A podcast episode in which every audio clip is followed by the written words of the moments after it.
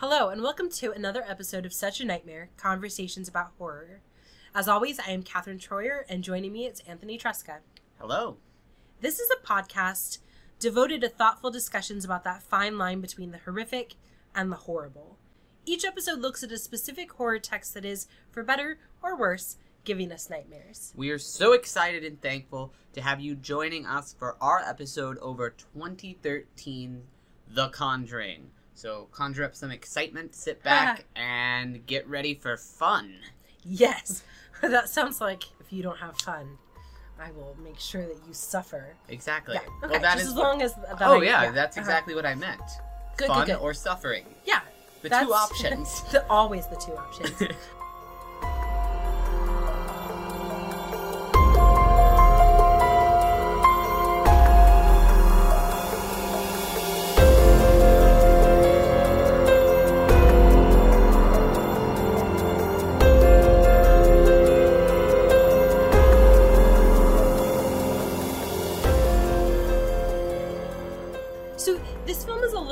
Little that we we often have tried to find films where you know we very positively respond to something that has received sort of problematic uh, critical and and popular response or vice versa that there's a film that everyone's been like huzzah! We've been like really? Um but this film is really more we're looking at it more because of our episode on the exorcist. Yeah, this is a film that has many direct ties to The Exorcist, and thus uh, has many of the same problems as The Exorcist, but also I do think improves upon some things with time. Yes. Yeah. Having it be set in the 70s, but, you know, filmed um, in a age that is going to get rid of some of the grosser aspects of The Exorcist, I think works nicely. The theory that I want to bring in today, uh, I think, alludes to some of the issues that we have. So you and I were talking before our Yeah. recording, Indeed, as And we used- sometimes do. as we always do. no, it left like let's just share that mystery. Um, and you used the like best word to describe The Conjuring. I mean, it's yeah, it's a. I think this film is a very competent film. It's technically very well made. It has all the right elements. Uh, very competent. James Wan is a very competent filmmaker. but competent is not exactly the most glowing of endorsements. Um, it's it's it's not as insulting as I think it sounds. Um, but Yeah, and in some contexts, it's probably good. Like you Yeah. want a competent leader. You'd probably want better than a competent film, though. really, that so so it's okay to have a competent leader as long as we have more than competent films. Is that what you're saying? Like, just give the masses Yeah. cake and it'll be okay. Let them eat it. Okay, Let them eat their cake. So But I want them to enjoy their films. yeah, it's okay if you have you know competent leadership. Um, so I'd take competent leadership now. I would take that. So, um, this is the the framework for today comes from the Russian theorist Mikhail Bakhtin. Could you say that one more time? I most certainly can, but please note that I'm not getting enough of the like sound in there. Could but- you try it once more with more? Mikhail Bakhtin. Ooh. Yeah, that's how I've chosen to say it with my non-Russian training. Um, and he has a 1965 book called Rabelais and His World. I won't make you repeat that. Yeah, thank you. Um, because French is just off off like limits. I'm just so bad at any language that requires you to drop most of the letters. Um, so in this book, he's talking about you know a lot of stuff about the carnivalesque and things like that. And one of the things that he talks about that is particularly relevant to The Conjuring is this idea of the grotesque. And what is going to be important for our later discussion is to keep in mind that for Bakhtin, the carnivalesque and the grotesque were neither necessarily bad things. Um, they were just states of being that were filled with um, ambiguity, and they were also filled with, you know, the sort of like full spectrum of life from both birth and renewal to death and decay.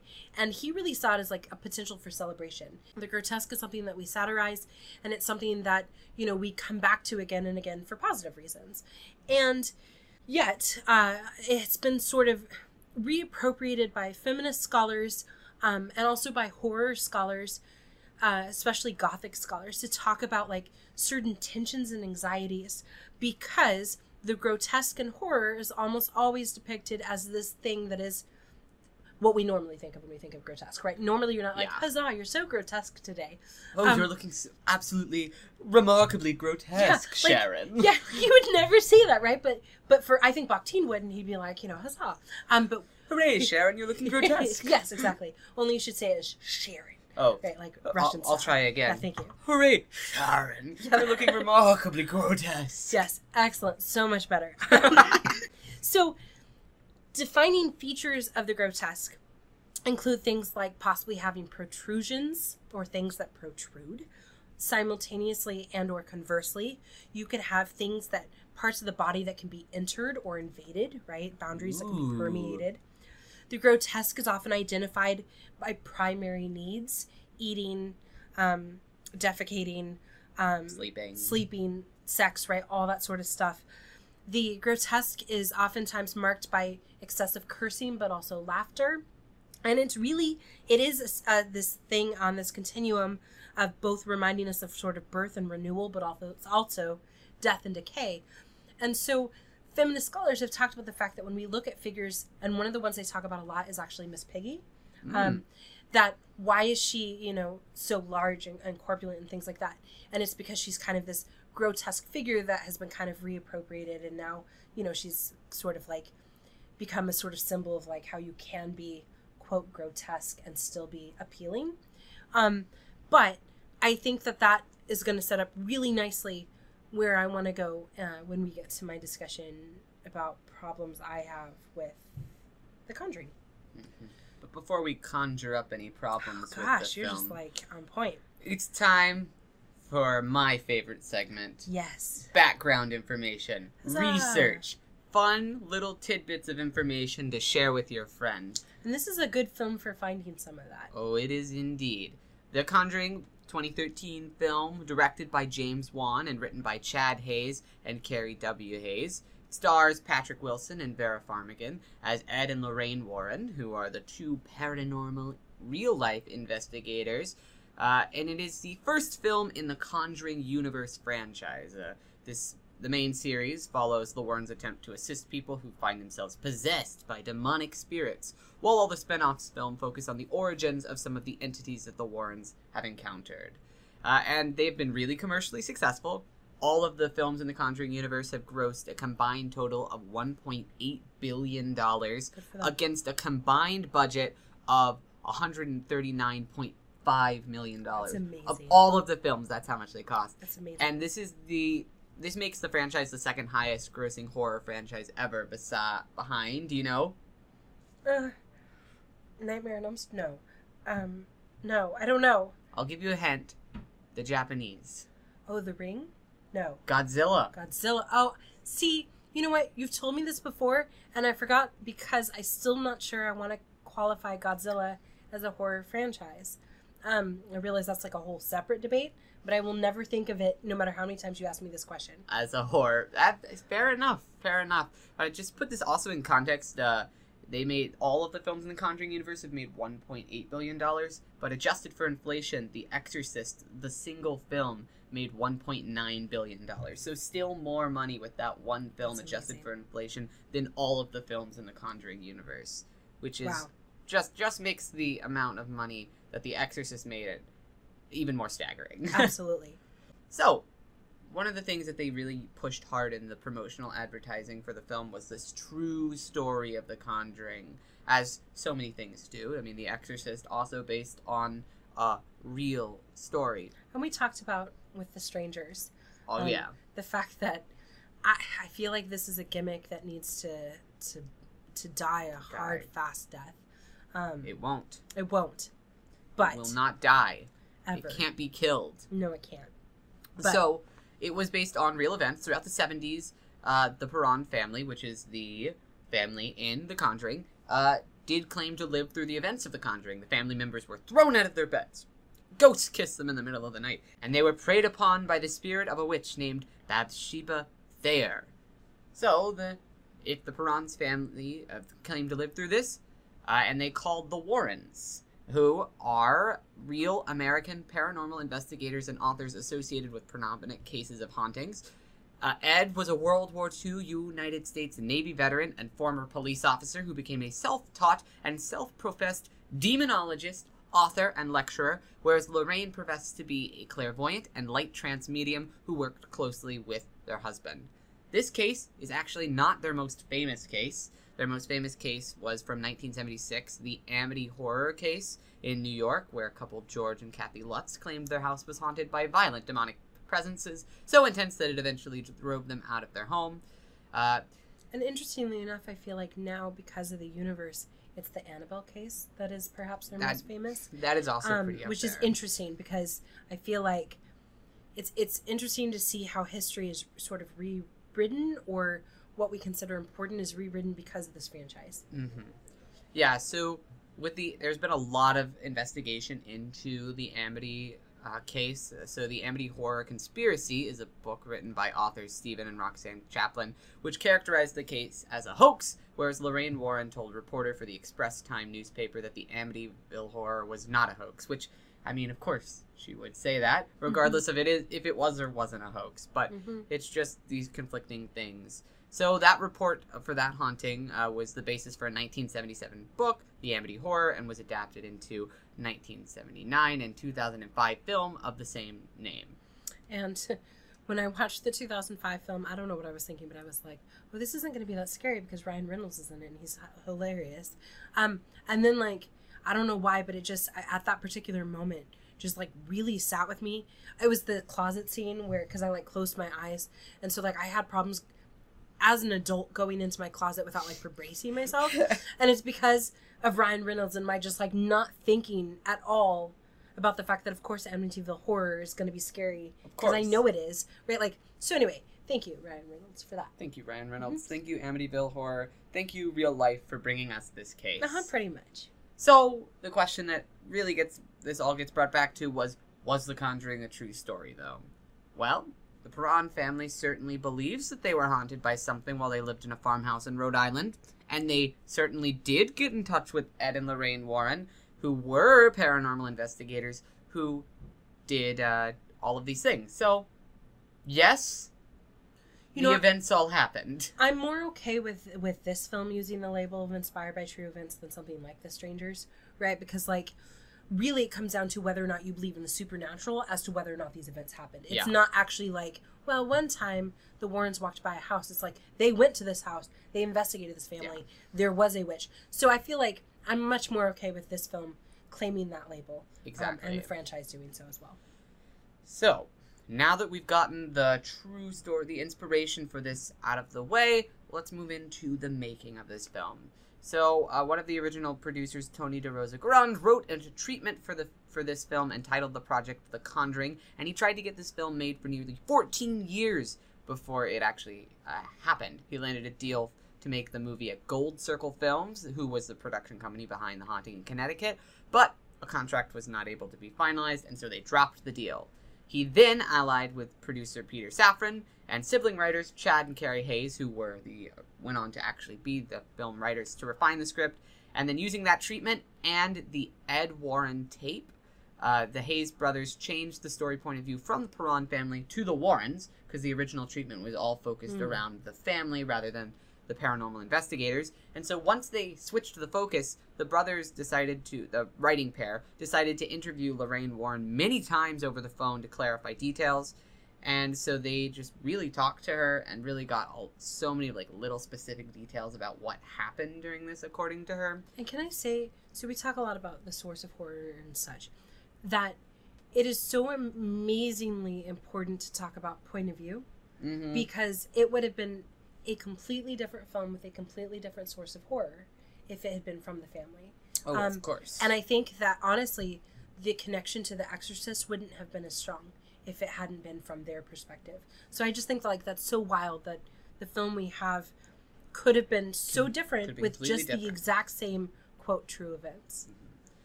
So eventually, after that, they were the rewrite was happening in 2009. The pro- the property became a subject of a six studio bidding war. Ultimately landed at Summit Entertainment, and then a deal was made between New Line and DeRosa Grund's Evergreen Media Group to make the film. I mean, talk about a win, right? Like, pretty big.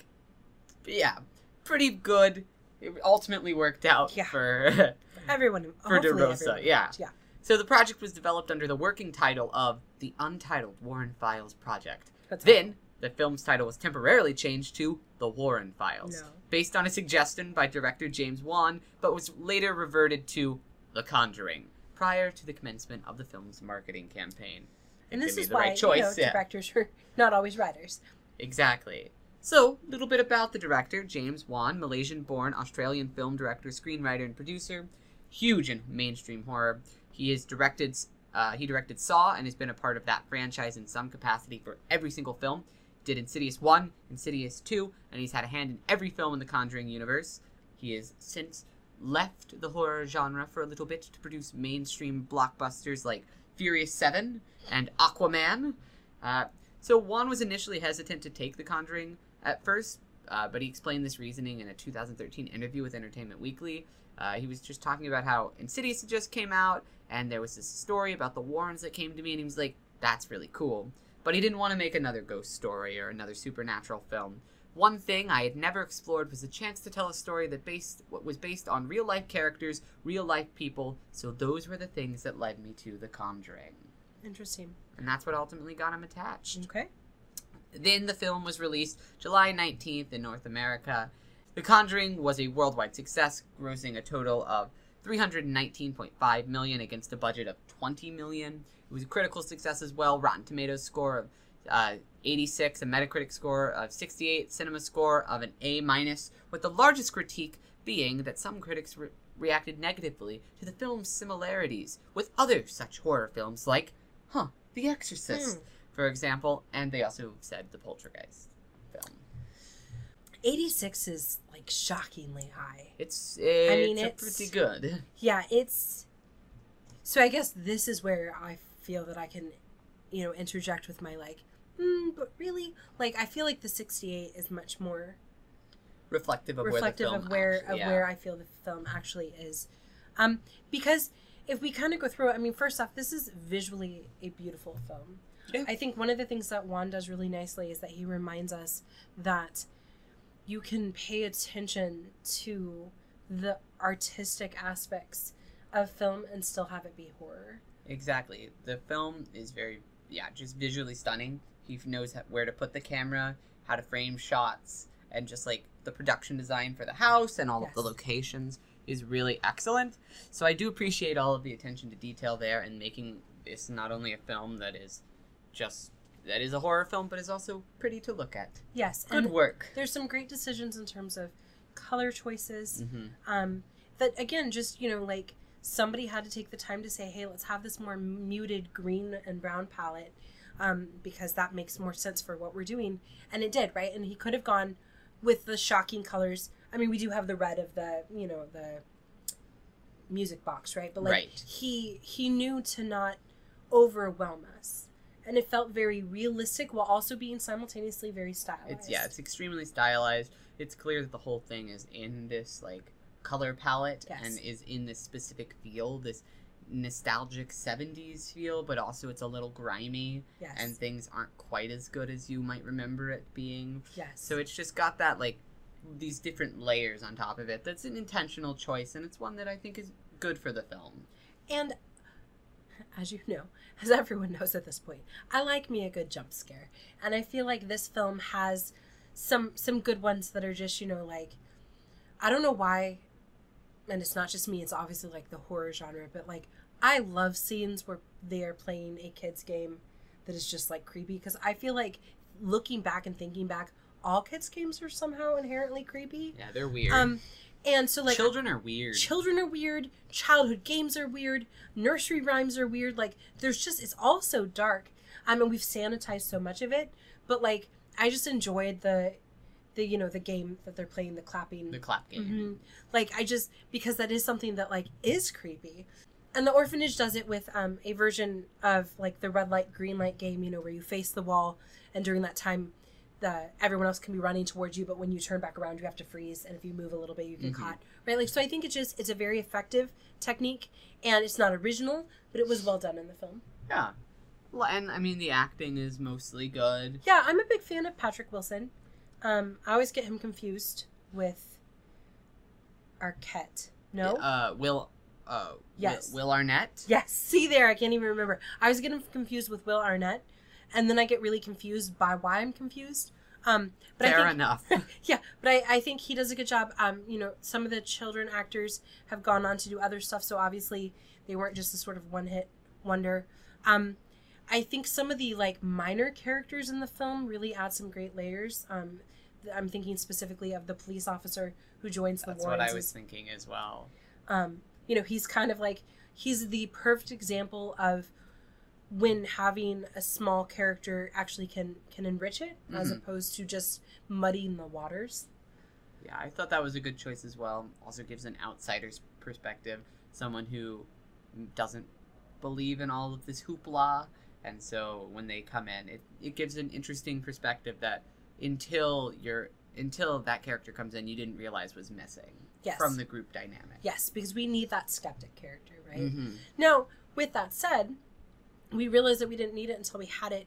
But if you look at like the typical breakdown of the investigative team, you always have to have, you know, the expert, the medium, the skeptic, and the techie person, right? Mhm. So like there's really has all that. yeah, there's really no like let's reimagine what the paranormal investigative team looks like, which may make sense because you know that's probably how the Warrens did it, and so that's why we've adopted a model like that because that's what was actually done. Um, but However, it doesn't make for particularly just like jaw dropping twists No. or like very high stakes or correct, shocking turns. It's it's very by the numbers. competent. Competent. The team is competent. The choosing of members of the team is competent. Yeah.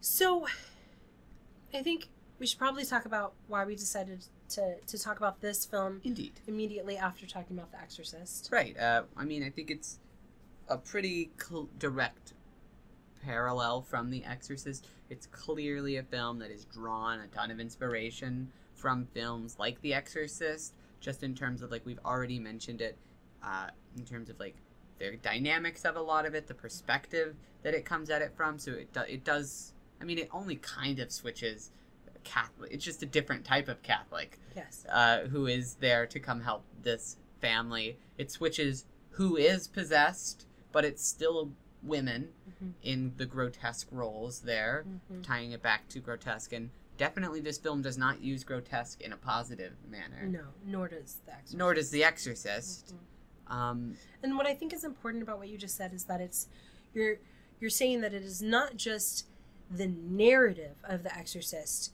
um, and the possession narrative that The Conjuring is is clearly making connections to. It's actually the film's decisions of Yeah. um, use of sound, of use of certain types of camera angles or perspectives, of use of certain types um, or spaces within the home, um, so that you could watch The Conjuring and never have seen The Exorcist. But if you've seen The Exorcist, you can't watch The Conjuring without understanding that it is film that is clearly the ancestor of The Conjuring. and I think that it does a lot of things just slightly better than The Exorcist. I mean, I'm not a fan of The Exorcist. I, uh, Right. as we As we lost all of our listeners in the last episode. But I think that this film is tighter than The Exorcist. Yes. The Exorcist leaves, as we talked about, it it's very muddy. It's kind of all over this the place. But this film is has a clear through line. I think that may also just be because modern sensibility demands a quicker pace that just has that more consistent through line because of our shorter attention spans and whatnot, and just how films have changed. So I, that I think it's very much a product of its time, and we may look back on this many years later and be like, hmm, quaint. Our films, our Yeah. horror films have improved upon the things of 2013 filmmaking. You know, It's interesting that you say because I agree with you that it is a tighter film in terms of the narrative of the the human characters, but I feel it's just a sort of like loosey goosey with the supernatural narrative. I mean, it's not quite right because Exorcist is like remember when there was a demon that got brought back from Iran, um, and that's like it. But I felt like there are things that don't quite make sense in the story of Bathsheba and the witch. Um, that like they didn't develop that. That's not a rich component of the story. It's just a like, okay, well, let's make sure to have a witch. Well, we should probably have a missing kid at some point. Um, so there's a lot of like, I felt like by making something that was super recognizable in terms of the supernatural, they did have a lot of holes and gaps that I think made it a very problematic text. So I would say that I agree with you. It's more streamlined, but it is also still think- missing something. I think that's one of the things that gets lost in the streamlining of the film. It's there's not because everything about it really does okay.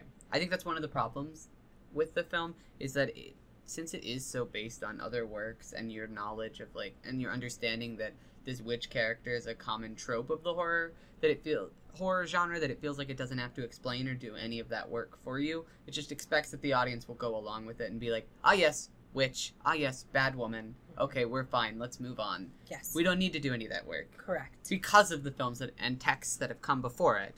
Which, you know, you can't entirely blame a film, especially if you only have a couple of hours. But one of the consequences of that is the fact that it does it cannot entirely stand alone. Mm-hmm. Um and and the moment you try to make it stand alone, it's it stops being competent. Yeah, I think that's true. I think that's an ultimate big fault with at least the supernatural elements of the film. Although a lot of, and I think there's other problems with the film in that it does feel very much like a setup for other things. Like, why was Annabelle really included at all? Mhm. I mean, sure, it's a cold open, and it want you want to have that. I guess if you want to set up other films, but think about what could have happened if that that plot line had been taken out and instead used more time to devote to the development of the supernatural in that world. And what has happened is that as each film has been produced in the franchise, and this happens for all franchises, all universes, I should say, um, is that each film becomes increasingly dependent upon the structure built by the film before it. So if The Conjuring is already built upon the uh, the shoulders of these other greats, you know, when we get to the the you know most recent um, Conjuring film, whatever that might be, um, it becomes you know like it's on really precarious grounds in terms of, of having anything sort of substantial um, Mhm. holding it up and i think i also want to say like again i'm all for franchises i'm all for universes i think they're fun and delightful to play in but there is something really interesting i think that's happening with modern horror audiences who assume that like all horror comes from the same world for like I've had people ask me if older films are part of a franchise or part of a Mm. universe. Um and it's because like I think there's this assumption that like if you have something supernatural, it must be all sort of interconnected. And I think that's kind of taking the teeth out of of the genre a little bit. And I think you see that pushback from like more independent auteur Yes. horror filmmakers. Which Whether that is pushing, a good yeah. or a bad thing is up to you, depending on your sensibility. Good for me, probably. Okay, sh- it depends. Yeah. And really, like, there's no beating around the bush. We're talking about A24. Mm-hmm. Like, and not exclusively, but we are talking about them as being one of the, I think, real pushbacks against the this sort of sanitized version of of horror. And I think to another extent, like Jordan Peele is also an Yes. auteur horror filmmaker, Yes. like it or not. Uh, he very much in that in that camp of. That was the end of the thought there. that, that was it. I don't have. I think that was that was it there. Yeah. Yeah, Okay. yes. So, and I and I think, you know, we're seeing again, like this year, this year, 2020, we're going to see I think several films that are going to be doing that. That are going to be saying, okay, well, let's kind of push back, let's play with, let's let's bring the teeth back.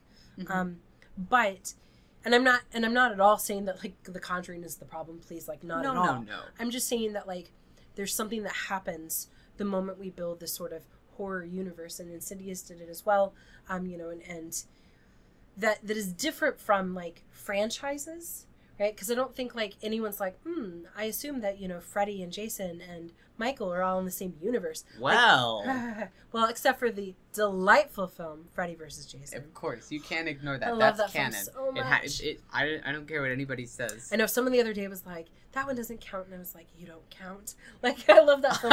I mean, I didn't say that part, but You I wanted have. They to. deserve. I know, I mean, because it's just, but you know, like, again, I think there's something really interesting about this idea of building a universe. Mm-hmm. I mean, it's something that Stephen King has done, right? course. Um, something that Lovecraft did. So it's not new.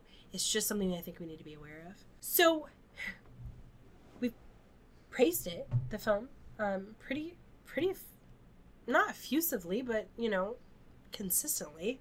But I I agree with you that as much as I enjoy this film and as much as I have no problems like having it on in the background, hmm um, and and I will happily watch it multiple years in a row for a course, um, I it is only in my opinion a competent film. Yeah, it's it's just so so.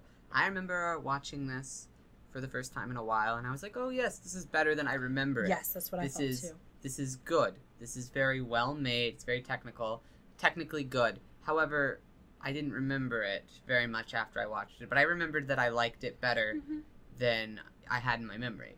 Then I rewatched it again uh, before this, and I was like, "Oh, well, I mean, it is be- like it's not." I didn't sour on it. It's not like I was like, "Oh no, bad movie." It's just that it was Did so you so tepid. did you change your rating? I, did the change second my and third? rating. I did. So so did so you changed it after every viewing then? I did. Yeah. Okay.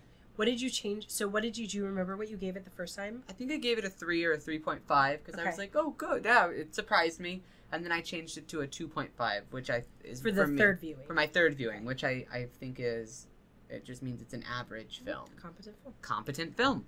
You know, so I when when I watched it that third time because we watched it together, um, I remember being pl- as pleased with it as I was the the second viewing. Um, I think in part because I feel like it's a great gateway horror film. Mm-hmm. It's a great way to sort of It's- introduce. It's a gateway drug yeah, for horror e- exactly. films. Like it's it's definitely not you know the film that you're going to traumatize people with. no, Um, but it is going to be a film that for some people is very scary, and and so and some people's favorite. People really do like Yes. this film. people i mean like really really like this film and that's super lovely because i think you know everyone should love horror but um it is kind of i don't know there's well actually i do know um, i ultimately have a problem with its some of its affirmative stances. I mean, I th- and I think that is a fair point, and I think a lot of it relates back to similar problems that we had uh, with The Exorcist in terms of so much of this film is formulaic and aff- affirming certain roles and of of characters and people's positions in society. This film is set in the 70s, but Ed and Lorraine Warren very much feel like a 1950s type of couple. Ed is strong, competent, good man, whereas Lorraine is a devoted housewife, good religious. She's a little good weak. mother She's a little weak though, and that's why she needs her man to protect her. Same with thing with the Perron family. That's the it's the wife who ultimate uh, Caroline who ultimately gets possessed by this thing. This gro- and she the worst thing for her is she becomes this grotesque, ugly woman who can't who's fulfill her projectile bleeding she can't fulfill her motherly role. The worst thing for her that they talk about is that she might kill her kids. She and which would be the ultimate failure of her role as a mom. Yes, and and I think it's important to remember, right, because it's set in the '70s, that we are going to have a more um, traditional sense of, of the nuclear family, but we could be problematizing some of the things that were going on in the '70s, right? And it wouldn't have to be like so obvious as the dad being like, "Remember when I was in Vietnam and how," right? Like, um, but you know, the the truth of the matter is, is that this is the period where we're getting into, you know, feminist uh, second wave feminism. This is the period that we're coming out of the disillusionment of the Vietnam War. Um, we're Not still this dealing film, right, and not, and, and I think that's the problem is that this film could have been, I think, a real commentary. It's still been super affirmative, but been a real commentary on sort of the tensions. Instead, it just, like you said, it felt very 1950s. Um, that nobody is really having problems with their roles or the roles that they're to occupy. And don't get me wrong, you know, sacrificing your baby to Satan is is not good parenting. Right, obviously that's Right. bad. You would you would fail the Yes, parenting he test. absolutely would. An F. Yes, hundred percent. Like maybe even below an F. I don't know what that'd be, but like An You don't F even- minus. yeah, you don't even get a grade. But there, like you said, there is this problem that we realize that like not not even the whole like love triumphs or you know like goodness. I mean, I'm okay with that, um, or more okay with that. It's really just the idea that like there's this idea that when she is at her wrongest, it's when she is quote breaking her biological imperative Mhm. to be a quote good mother and that you know she is grotesque not because she's bleeding and like spinning in the air she's grotesque because she's no longer the contained very neat very presentable woman that she's been submissive Yes. like a, a a problematic word, but it is. I think that at the end of the film, she ultimately does go back to being that, Yes. being that that good submissive housewife who can do that. And it's very clear in the film that all the problems that are happening have nothing to do with the system that's in place, nope. right? like it's not of- like, it's, hey, it's this supernatural thing that Yes. is the problem, not any of the roles, yes. not the whole society at at large, but just this one specific witch. And if this witch would just leave them alone, right. everything could go back to the way it used to be And and again, and be fine And, no, better than fine yes, good yes, really positive which Yes. is what the film ends on and and and so yes, there's absolutely this very like very positive. You know, the family is reunited. The Warrens have resolved the tension that they had about her weakness, right? And and sort of like bringing their work home. Like by the end of the film, everything is okay because this outside danger, this outside feminized danger, has Mhm. been has been alleviated. And the only re- way that it'll come back and be a problem is when other supernatural things interfere Yes. it's not the mankind it's not mankind's systems it's not these power structures it's not these roles it's merely the supernatural that gets in the way of everyone's happiness Yes. which is i think ultimately very unsatisfying because i think the reason that i forgot about the so much of the film and just remembered it being good rather than being scary or horrifying is because of that affirmative nature that it is it doesn't have anything to say No. really about anything besides unless- supernatural bad Right. Unless you want to say supernatural bad or um, faith and, and community and family good. i guess that's We- true So that's true. so this is something like, you know, and I, I struggle with this because I really like affirmative horror in terms of I never feel icky afterwards. Mhm. I can put it on at any time. Um, I'm always like, oh yay, let's watch this film. it's Or- fun Yeah, it's fun. But I think you you got to a bigger issue and that is is that I'm gonna make the claim that I don't know if something can be truly horrific if it's ultimately affirmative. And I'm sure there's an exception and I would love to like have that conversation.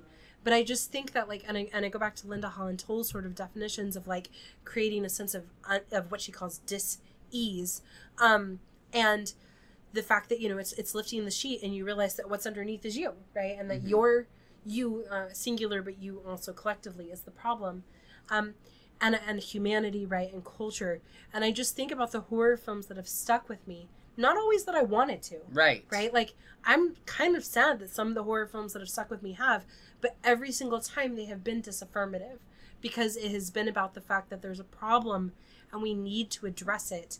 And it's not just coming from the outside; it is coming from the inside. I think that is just like a to like zoom out even further a thing about like texts and films as a whole. The ones that stick with you are the ones that have a specific something specific to say about a specific issue, a specific problem, some facet. Something is wrong and it brings you to that because that's what really sticks with that's what sticks with me.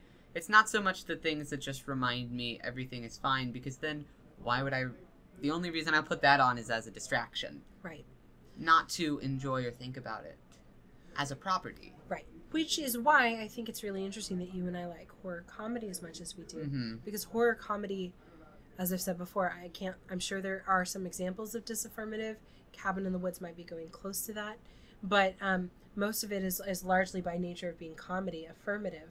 Um, and and so but again it's the other stuff in that case right that that appeals to me. It's because i'm not expecting necessarily a, a profound message but i do think it is possible to have something that ends triumphantly right that ends with love and, and hope and goodness but that is also still capable of of being perhaps to a lesser degree but being a little bit disaffirmative and saying you know that family can be good love can can be triumphant but let's remember x right and i don't know Mhm. what x is but Let's I, I think think, about yeah. The Conjuring doesn't leave you that thing of like, let's think about this. yes and let's make it really clear jump scenes at the end of credits do not count No, no.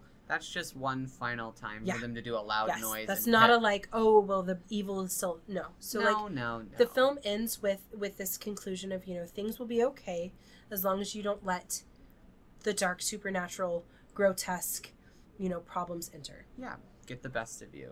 Stay fine. Yes. Stay right where you are.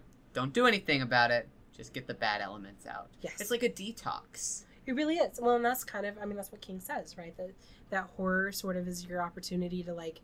He doesn't use the word exercise demons. He talks about like feed things to the alligators, right? Um, and and I think you know that that really works nicely, but it may not be satisfying. satisfying or maybe the type of horror we currently need.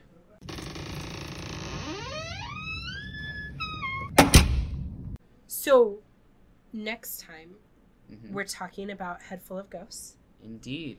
uh, which is thank you. I was novel. ask by Paul Tremblay, and um, it may seem it may seem like a, a weird sort of jump to that. So originally we had planned on having a special book episode, but Anthony finally gave in um, to my belief that we should just have it be like part of the regular uh, curriculum, if you will.